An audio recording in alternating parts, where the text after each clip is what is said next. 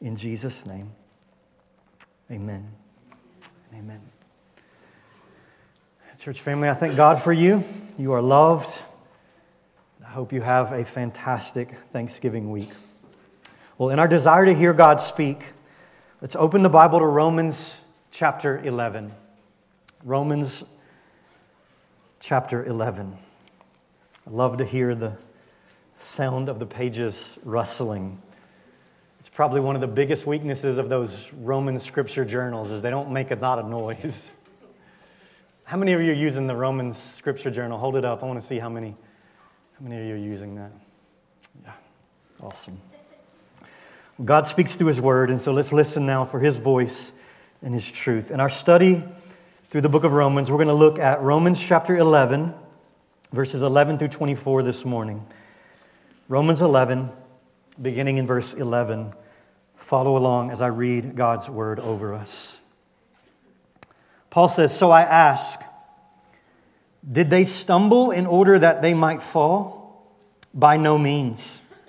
Rather, through their trespass, salvation has come to the Gentiles, so as to make Israel jealous. Now, if their trespass means riches for the world, and if their failure means riches for the Gentiles, how much more will their full inclusion mean? Now, I'm speaking to you, Gentiles.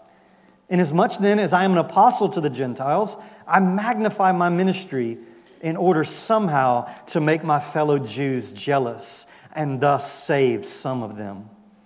For if their rejection means reconciliation of the world, what will their acceptance mean but life from the dead? If the dough offered as firstfruits is holy, so is the whole lump. And if the root is holy, so are the branches. But if some of the branches were broken off, and you, although a wild olive shoot, were grafted in among the others, and now share in the nourishing root of the olive tree, do not be arrogant toward the branches. If you are, remember it is not you who support the root, but the root that supports you. Then you will say, Branches were broken off that I might be grafted in. That is true. They were broken off because of their unbelief, but you stand fast through faith. So do not become proud, but fear.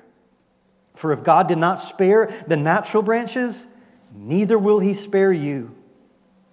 Note then the kindness and the severity of God. Severity toward those who have fallen, but God's kindness to you, provided you continue in his kindness. Otherwise, you too will be cut off. And even if they, and, and even they, if they did not continue in their unbelief, will be grafted in. For God has the power to graft them in again. For if you were cut, you were cut from what is by nature a wild olive tree and grafted, contrary to nature, into a cultivated olive tree, how much more will these, the natural branches, be grafted back into their own olive tree. This is the powerful word of our God. May He write its truth on our hearts. Let's jump right in. Look at verse 22. In verse 22, Paul commands us to note something. Note then the kindness and the severity of God. The command to note is literally to look to behold. Other translations say to consider. Paul is commanding us to pay careful attention to these truths. So, that is what God's word says we need this morning. We need to note something. We need to not just take notes, but we need to note, to consider, to look, to stare at both the kindness and the severity of our God. Notice Paul does not say glance at or merely mention the kindness and severity of God. He says, behold it. Behold two realities. Behold that God is kind and God is severe. It is crucial to see the word and. We are not merely to note God's kindness, we're not merely to note God's severity See, both are foundational aspects of God's character. If God is to be truly known by us, we must consider the fullness of who God is. Far too often, we try to make God comfortable to us. We love the kindness of God, don't we? We love the love of God. We love the grace of God. But when we try to imagine God just to be a, a Santa Claus in the sky who's always jolly and always nice and overlooks our naughtiness, we worship a God of our own making. Friends, God will not be edited or adjusted by people who want a manageable God who exists for their own comfort. Consider both the kindness of God. Yes, He is full of kindness, and the severity of God. Consider both the kindness and the severity of God. Or we could say, note the mercy of God and the wrath of God. Look at the friendship of God and the fierceness of God. Consider the tenderness of God and the toughness of God. Ponder the grace and the gravity of God. He is kind and He is severe.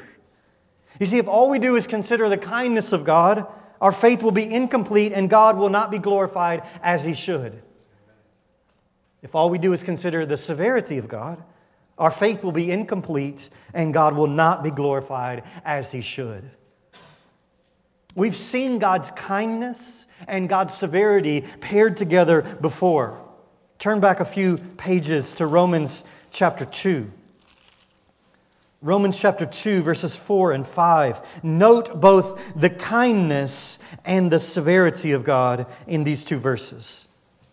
Romans chapter 2, verse 4. Or do you presume on the riches of his kindness and forbearance and patience, not knowing that God's kindness is meant to lead you to repentance.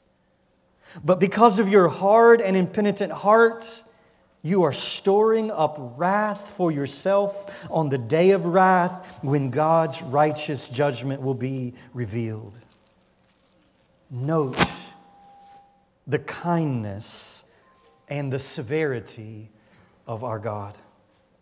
Well, let's continue obeying that command by considering both the kindness and the severity of God in what Paul is saying in this whole passage, Romans 11, verses 11 through 24. So, two main headings, really clear outline this morning. Number one, note the kindness of God. Note the kindness of God. So, in this passage, Paul is continuing to unfold God's plan for Jews and Gentiles together as one unified people. Chapter 10, verse 12 says, There's no distinction between Jew and Greek. The same Lord is Lord of all, bestowing his riches on all who call upon him. And in the midst of this grand plan of salvation, Jews and Gentiles together, God still yet deals with ethnic Jews and ethnic Gentiles in unique ways to bring unity in the gospel. Paul has said, Jews stumbled over Jesus, the stumbling stone, but their stumbling was not final. God has chosen a remnant of Israel to show that He's always faithful to His promises, that His word has not failed. But Israel's hardening and stumbling and unbelief, Paul says, has a purpose. And that purpose, according to verse 12, is that the riches of God's salvation, the riches of his kindness, go to all the world and to all people groups. And so Paul explains both God's kindness to Gentiles and God's kindness to Israel in this passage both God's kindness to Jews and to Gentiles. And so let's consider God's kindness in two ways. First, we behold God's kindness in saving Gentiles. We behold God's kindness in saving Gentiles. Now remember, salvation is first for the Jews. God chose the Jews to be the people he gave his covenants and promises to. Jesus the Messiah was born as a Jew who came for the Jews. But as Paul has been explaining, now God is saving Gentiles, that is, non Jews like most of us. Verse 11 says that because of Israel's trespass, salvation has come to the Gentiles. Verse 12 says Israel's failure means riches for the rest of the world. Friends, that includes us. Praise God that riches have come to all the world. This is God's kindness to us. God's kindness to include us in His plan of salvation. We get riches only by God's kindness, and God's kindness is very rich indeed. Now, all of that we saw last week. All of that was just a summary of last week, but it gets even better than that in this passage. So in verse 16, notice Paul gives two illustrations. The first illustration is the concept of first fruits. The priest or the people would offer a portion of their food as an offering, a first fruits offering to God. The purpose of giving that portion was to declare that the whole was God's. They gave the portion to say, God, all of it is yours. And so, if the dough offered as first fruits is holy, then the whole lump was holy to the Lord. I think Paul's point here is that Israel was the first fruits, and now we Gentiles are part of this whole lump made holy. The second illustration in verse 16 clarifies it, I think, even better. Paul says, If the root is holy, so are the branches. The branches of a tree get their nourishment and life from the root. I think the root in this case are the patriarchs, the promises of God to his people. And because God is faithful to his people and to his promises, that is because the root is holy, so he will be faithful to all the branches, that is, to all the people who are experiencing the riches of his kindness in Jesus. And what Paul does, particularly in verses 17 through 24, is he teases out this illustration significantly. If that's my lapel mic, you can just put it on the pulpit mic. What Paul does in verses 17 through 24 is he teases out this illustration significantly. Here we see the incredible kindness of God to Gentiles in this illustration about the root and the branches. Now, we're also going to see God's severity in this illustration, but first we're noting his kindness. So try to try to get this illustration that Paul gives. I'm going to try to summarize it here. Here's what Paul says. Israel and God's plan is like a fruitful olive tree. The root of this olive tree is incredibly nourishing. The patriarchs, the promises of God, the blessings of God to Israel. Think of all of the promises of the Old Covenant. All of these things are the root of this olive tree, and this root is incredibly nourishing. However, because of unbelief, Israel was broken off of the olive tree. Israel was snapped off. They're no longer part of the nourishing root, and it is entirely their own fault, Paul says. However, what God has done, according to verse 17, is he has grafted Gentiles into this olive tree. Think of how amazing this would have been to first century Jews and Gentiles. That God has broken off the natural branches and he has grafted in the Gentiles. Now, grafting is the process of taking branches from one tree and connecting that branch to a healthy tree so that it becomes part of that healthy tree. God has done that for Gentiles. In Jesus, God has grafted us into the nourishing root of His plans, of His promises to His people. This is amazing kindness. To use another illustration, to illustrate the illustration, think of adoption. In adoption, an orphan gets grafted into a family, right? That child becomes a full member of that family and receives the nourishment and blessing that that family provides. And Paul says God has done that for Gentiles like us. God has broken off natural branches so that we can be connected to the nourishing root of the olive tree. He has taken us who were far off and he has brought us near through the blood of Jesus. What kindness! What kindness is this to graft us in to this nourishing tree? Paul says, note the kindness of God.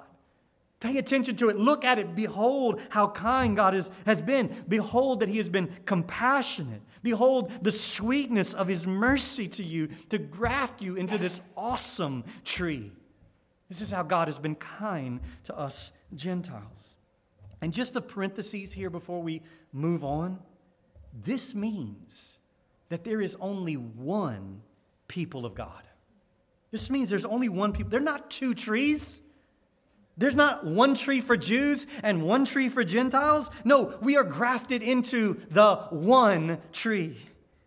God's people under both Old Covenant and New Covenant are part of the same tree, rooted in the soil of the redemption of Jesus the Messiah. Friends, which has all kinds of implications for the way we pursue unity in our local church. Praying for and working toward unity in the body of Christ is no small calling.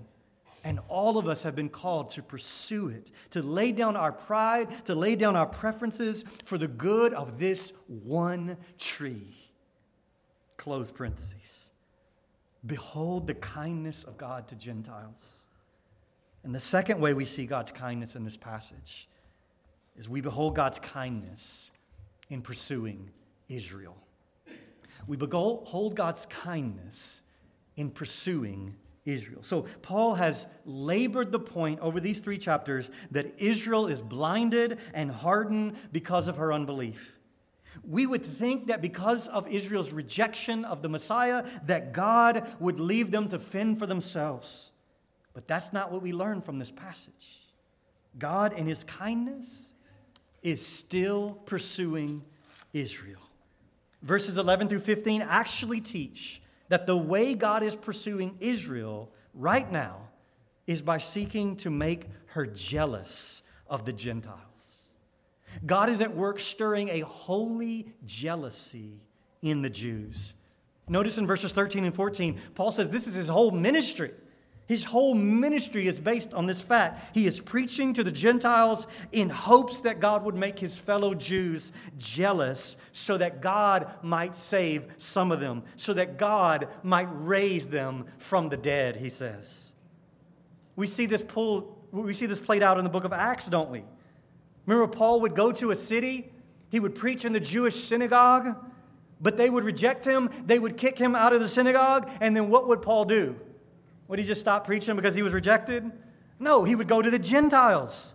He would preach to the Gentiles. And the purpose, he says, is so that the Jews would realize what they're missing that the Gentiles now had. And so, in his kindness, God is still pursuing Israel. He's still pursuing Jews. But also, in this olive tree illustration, we see another way that God is extending his kindness to Israel. How is God being kind to Israel? Look at verses 23 and 24. Paul says, Even they, that is the Jews, if they do not continue in their unbelief, which is another way to say if they believe, will be grafted in. If they believe, they will be grafted in. For God has the power to graft them in again.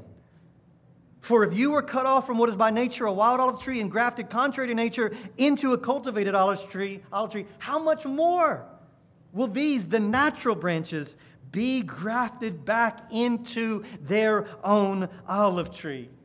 So God not only has the power to graft Israel back into her own olive tree, but, but not only does God have the power to do it, but I look at this passage and it sounds to me like God has the desire to do it.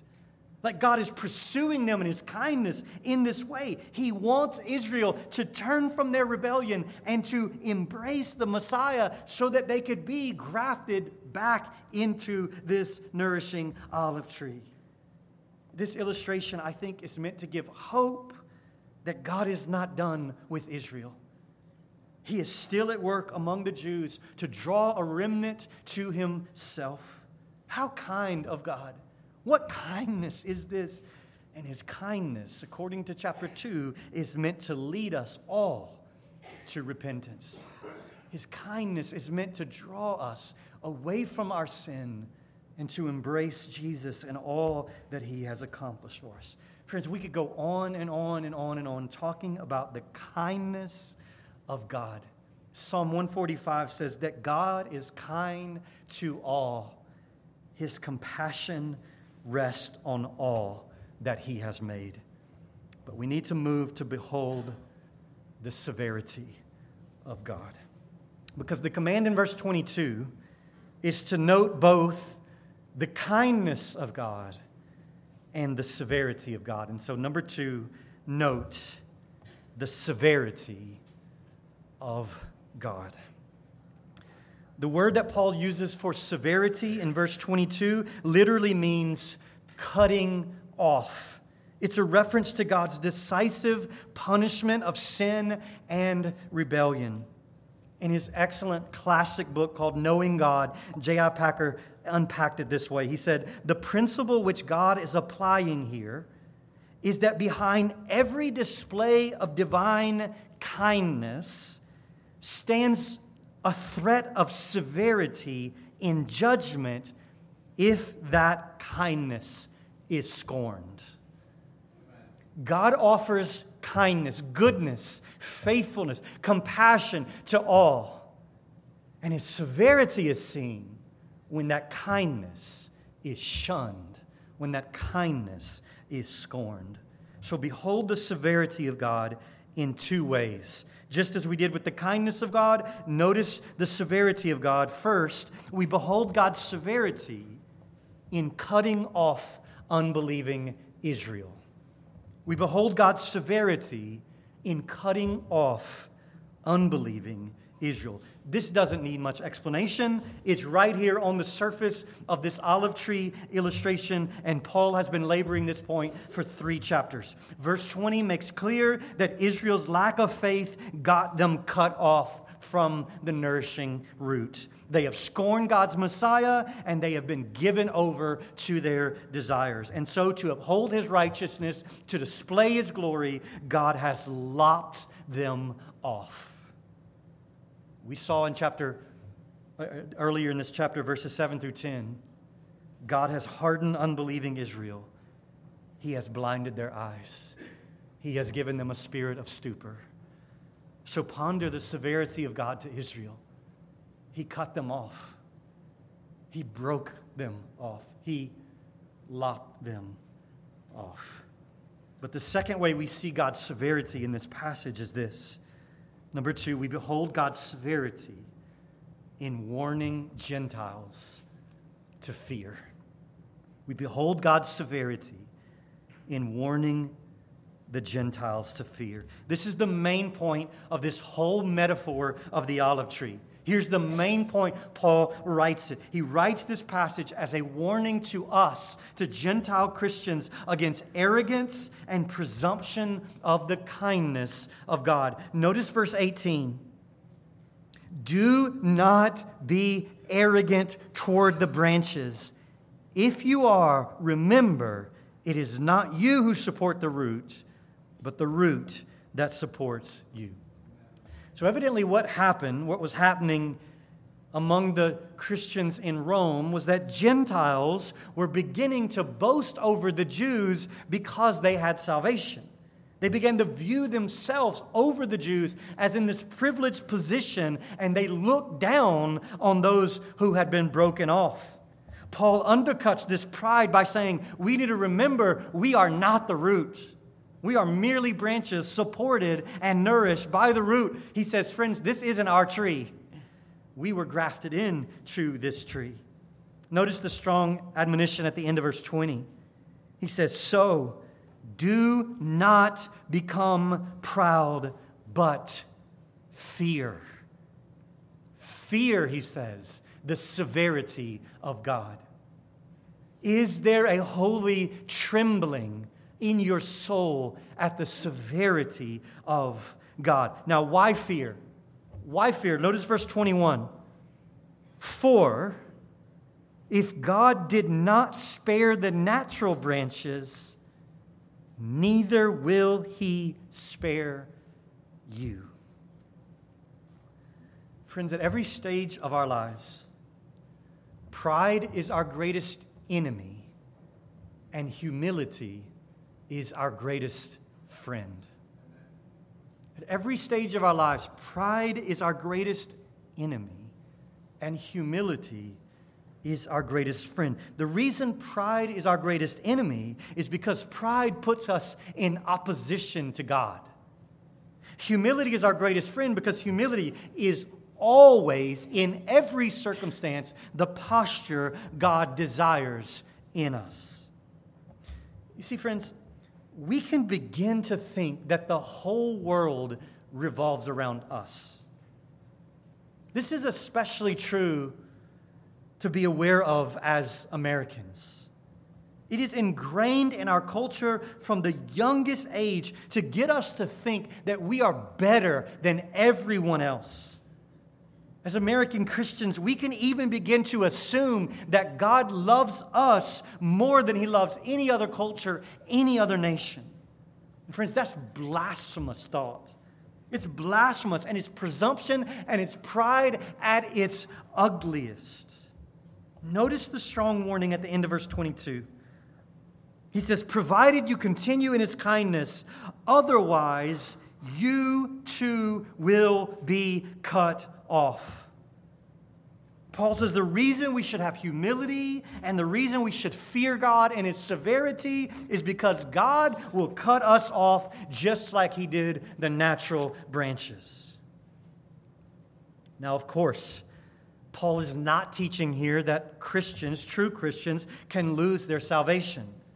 No one truly grafted in to the olive tree will be cut off. Paul has labored this point throughout Romans, particularly in Romans chapter 8, where he said, There is never, ever any condemnation for those who are in Christ Jesus. Nothing can separate us from the love of Christ ever. If we are foreknown and predestined and called and justified, we will certainly be glorified because if God is for us, who can successfully be against us?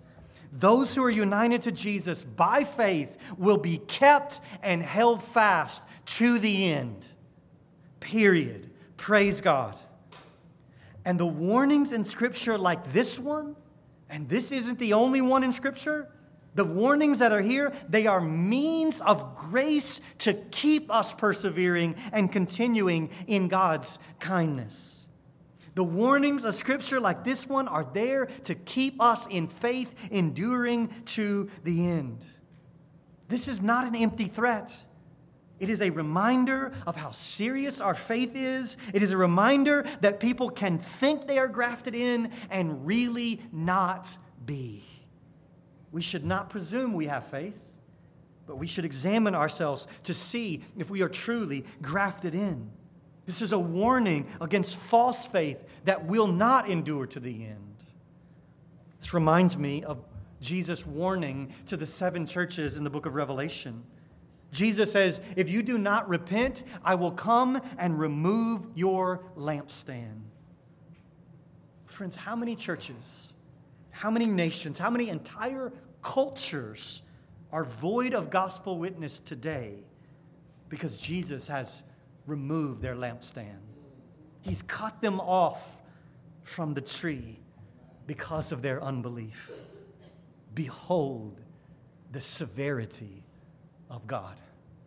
Fear, tremble at, have reverence toward the severity of our God. Church family, I urge you, kill all pride by the gospel of Jesus. Search out, root out all the pride that exists in you and crucify it by the cross of Jesus. Kill pride, but also cultivate humility. Friends, you aren't the root of this tree. And if you continue in your unbelief, you will be cut off. And so Paul gives at least three exhortations here to us Gentile Christians in this passage, other than the command to note the kindness and severity of God. Notice these exhortations. Verse 20 Paul says, stand fast through faith. Stand fast through faith. Don't give in, don't give up, but stand fast in your faith. Also, verse 20, secondly, do not become proud, but fear. Do not let pride take root in your heart, but fear God. And then in verse 22 at the end, continue in God's kindness. We stand, but our standing is by faith alone. And that means we only stand by grace, not by who we are, not by what we've done. We stand by grace alone. We have no inherent claim to any of these blessings. It is not us who support the root, but the root that supports us. And so, this whole passage is a warning to Gentile Christians to kill pride and cultivate humility. God's plan of salvation is meant to humble us and remind us that God is severe and God is kind. God is kind and God is severe. And so let me close with these two exhortations based on this passage. First, cling to God's kindness. Cling to the kindness of God. The command in verse 22 is to continue in God's kindness. Cling to it like your life depends on it because it does.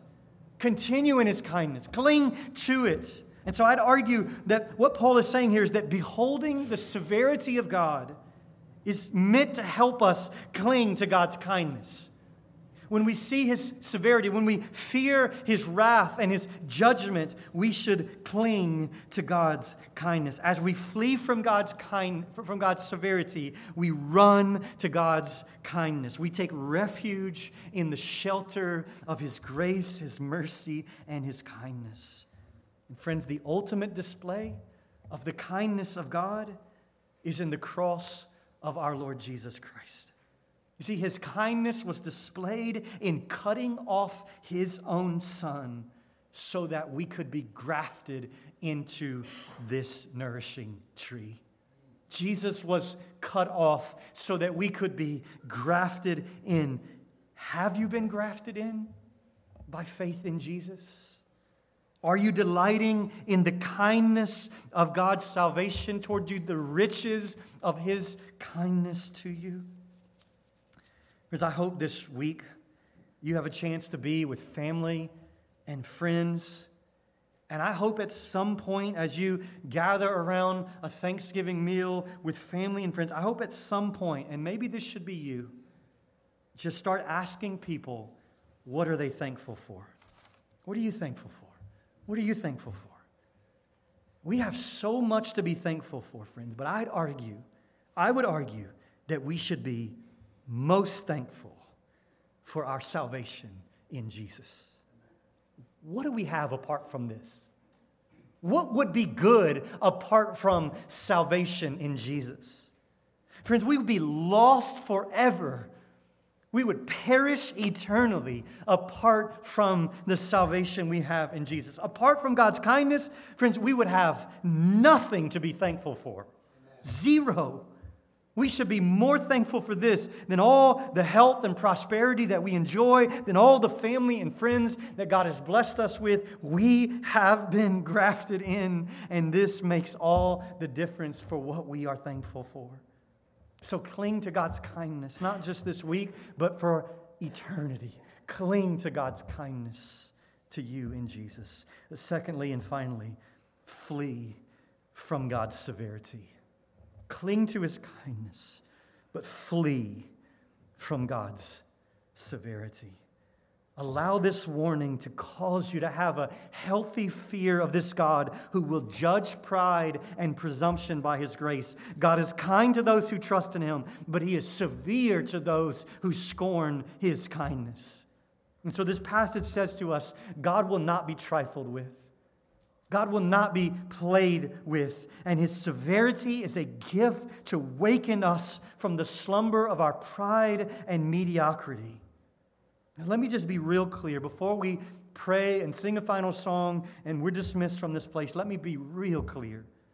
If you don't repent of your sin and trust in Jesus alone, you will face the severity of the wrath of God forever. So flee to Jesus. Flee to Jesus, who took the punishment that our sins deserve so that we can know God's kindness forever. Flee from the severity of God to the wonderful, merciful, kind Savior. Let's do that now. Oh God, We cling to your kindness.